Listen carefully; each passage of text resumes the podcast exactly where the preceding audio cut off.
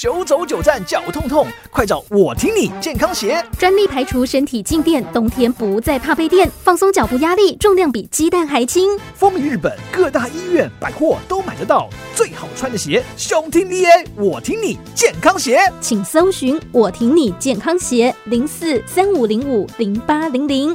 汪杰明与宝岛联播网新闻方轻松节目中的财经分析，财富 Wonderful，单纯服务听众，提供资讯分析，从未也不会开设私人 Live 群组，也没有私下经营任何股票操作的相关课程，请勿受骗上当。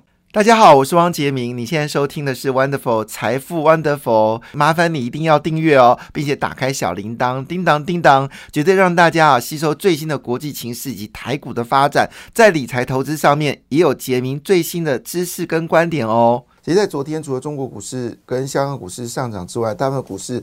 呃，亚洲股市都呈现呃上涨的格局哦。那么其中马来西亚涨幅最大，涨了一点一个百分点哦。那印度持续走高，上涨零点四八个百分点。印度在进入到二月份以来，表现的其实还蛮强劲的。那么根据每天的观察来看呢，印度是持续的走高。那昨天日本股市稍微修正了一点点啊，修正零点二八个百分点。那么指数呢，会站在三万八千三百六十三点啊，所以。这个三万上次的三万八千六百点的这个历史关卡哦，看起来还是有点卡卡的。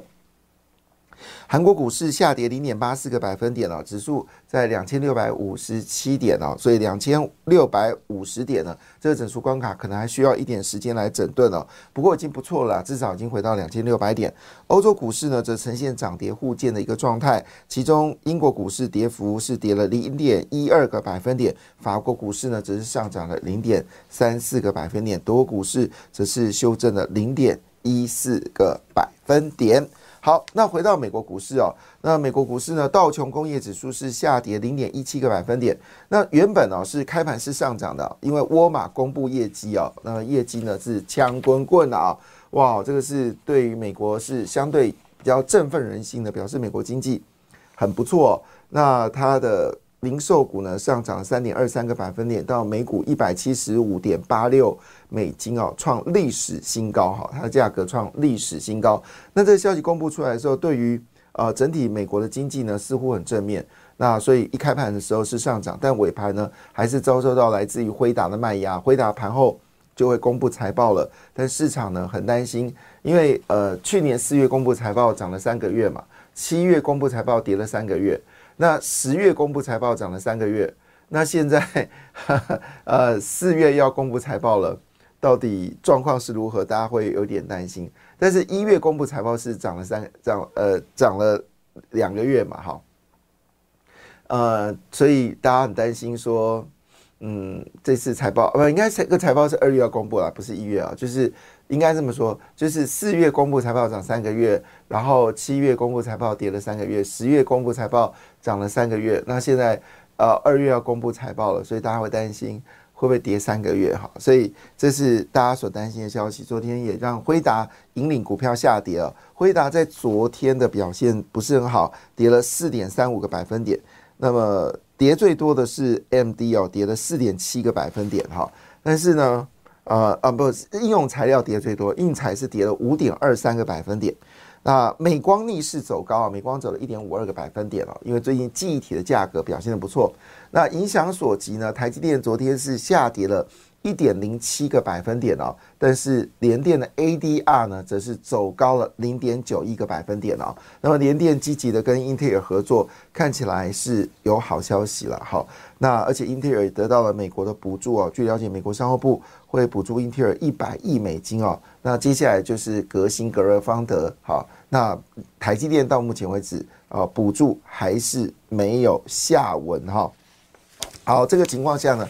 当然，我们还是乐观期待在二月二十号在熊本开幕的这个台积电厂商啊，这是大家所关心的焦点。但是昨天台币则是亚洲最弱的货币啊，台币持续的贬值，理论上现在应该是台币要升值的时间点了，就该升值不升值啊，是下跌的一个状况。那么意味着台币今年的表现可能没有那么的好，好，可能没有那么好，所以呃，就是这时候嗯。台币会稍微弱一点点，也就不急的去买美金哈。嗯，当然了，如果能够跌下来，呃，你去买美金，现在价格还是有点贵。好，这是有关这个货币的部分啊。好，那我们来看一下，就是呃，在昨天财经的重点消息啊。那因为昨天的股票意外的上涨，其实我也傻眼。昨天股票开小低之后直接飙高，我坦白讲是有一点点的出乎意料。因为理论上，嗯，昨天应该要稍微修正一点点啊。好了，那当然有人说就是庆祝二月二十号这个。台积电在熊本开幕嘛？那这消息激励了台积电周边的设备厂商股价上涨。但是昨天呢，其实 IC 设计的表现也是不错的哦。当然也有一些通讯类股，好，特别是 LED 好相关类股，在昨天基本上表现的很强劲。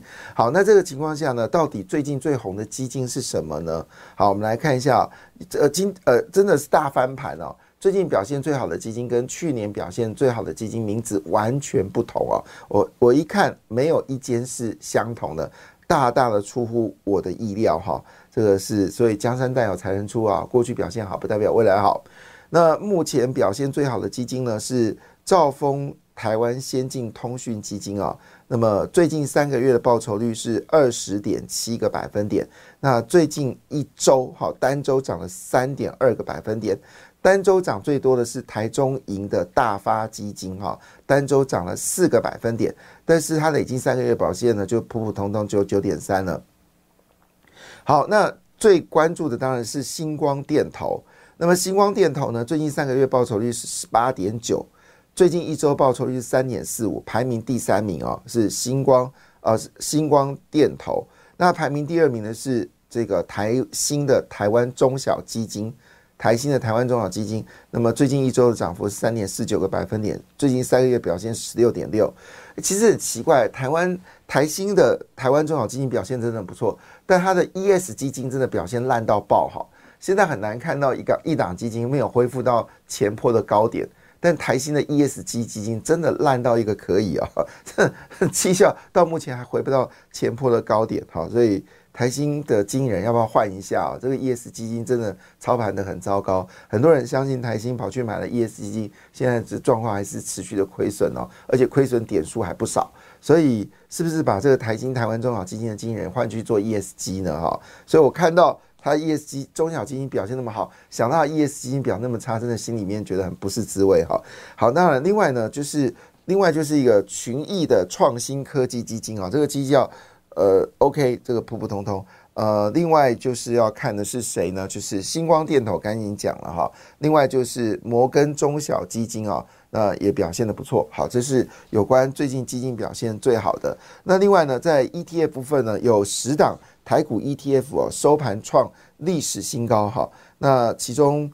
呃，就是群益台湾精选高息，这是零零九一九，这个很热哈，零零九一九、零零九二九，这个都是很热的哈。那昨天零零九一九台群益台湾精选高息创历史新高，零零九二三。群益台湾 ESG 低碳五十创立新高，零零九二七群益半导体收益哦创立新高，所以群益三档 ETF 哦都创历史新高。另外中信有两档创历史新高，分别中信台湾智慧五十跟中信成长高息啊，这也创历史新高。那其他的就是有星光台湾半导体三十，野村台湾科技五十，国泰领台湾领袖五十，台原。兆丰台湾晶圆制造以及元大中型一百，哎，没有看到富邦的哈。好，这就是我在昨天创新高。你对这个新闻有兴趣的话，你可以搜寻十档 ETF 收盘价创高，你就可以找到这些相关的 ETF 了。对于大部分的股票小白来说，我是这么觉得，你还是以 ETF 操作为主哦。那海外基金部分呢？排行榜也出来了。好，今年绩效最好的是谁呢？今年绩效最好的是日本，哈，富邦日本，呃，涨了十二点零三个百分点。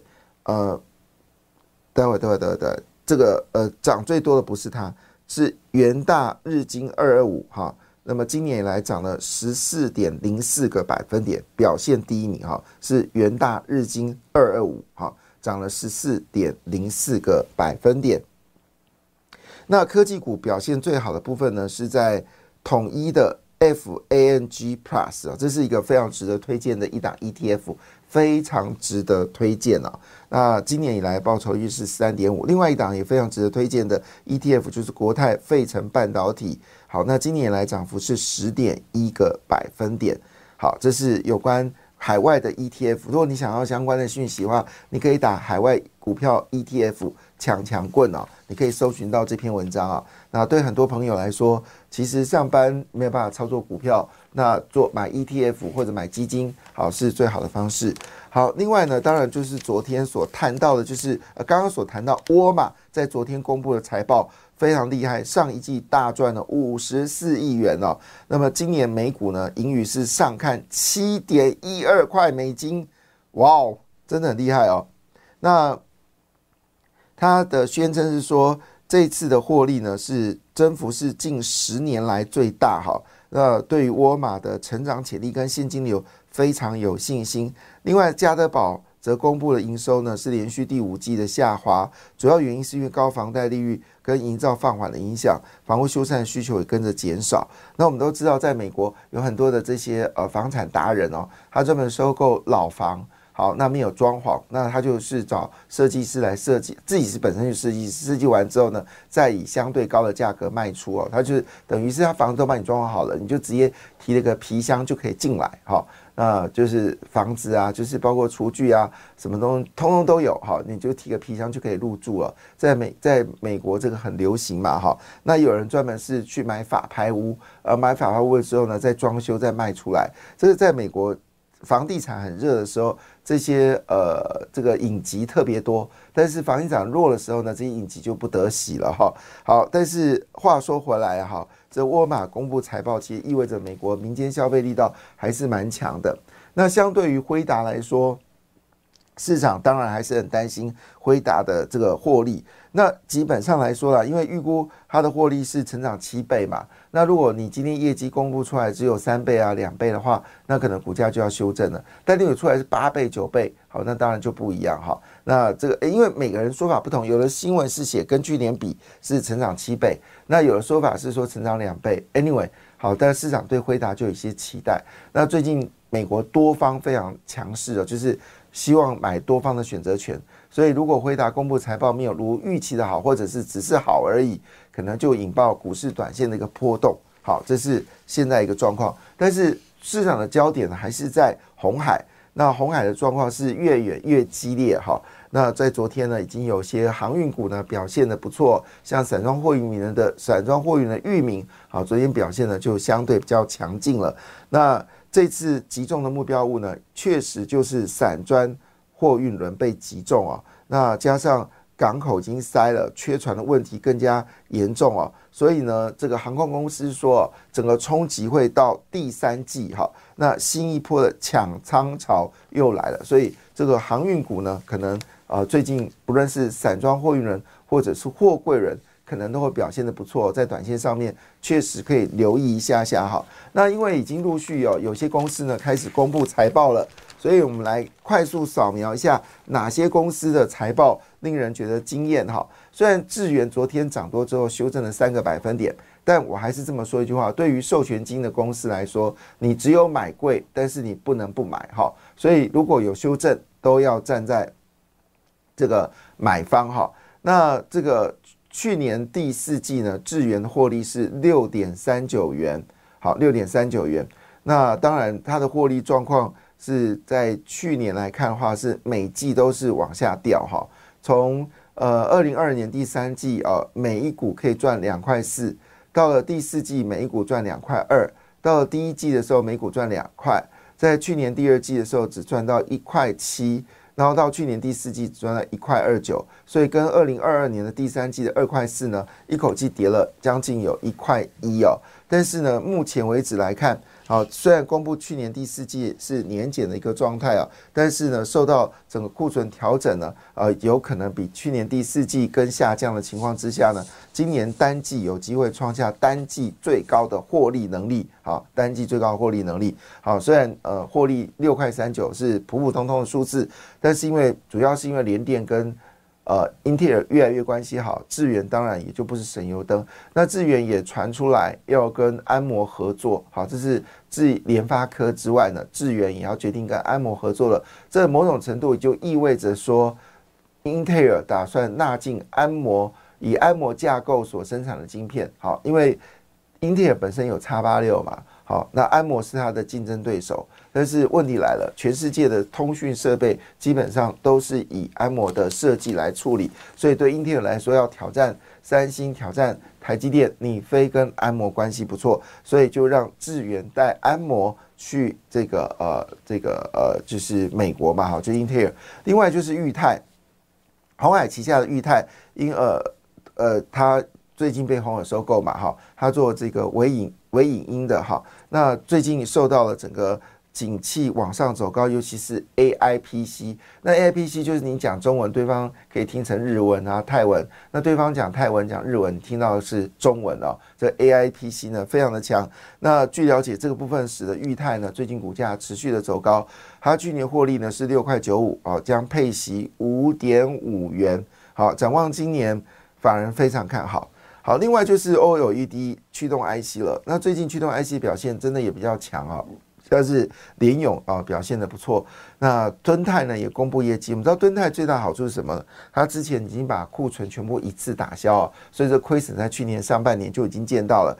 那也就是说，它是所有呃驱动 IC 里面应该是最没有库存问题的人，因为它是一次把库存给呃给处理掉。那据了解呢，它现在宣称哦，全世界用 OLED 手机的部分呢，可能到六亿只。那敦泰呢是有机会。赚到这笔钱，因为他做的是 OLED 的驱动 IC 哦。那我们看到中国几个大型的这个这个安卓系统的手机，好，基本上都有扩大生产，所以对于敦泰联友来说是件非常好的事情。好，这是有关今天在公布的一个财报，在选择权部分来看哦，哦，这个我刚才说联勇也结盟安摩哈，不是智远，但智远本来就跟安摩关系不错了。好。那 IC 设计呢，在昨天表现的非常强。另外一档驱动 IC 系创，好，昨天股价也是不错。那跟网通相关的瑞昱，好，高速传输的强硕，好，昨天表现的都非常好。那另外通家也上涨了，所以昨天 IC 设计股是多头指标。感谢你的收听，也祝福你投资顺利，荷包一定要给它满满哦。请订阅杰明的 Podcast 跟 YouTube 频道财富 Wonderful。感谢，谢谢 Lola。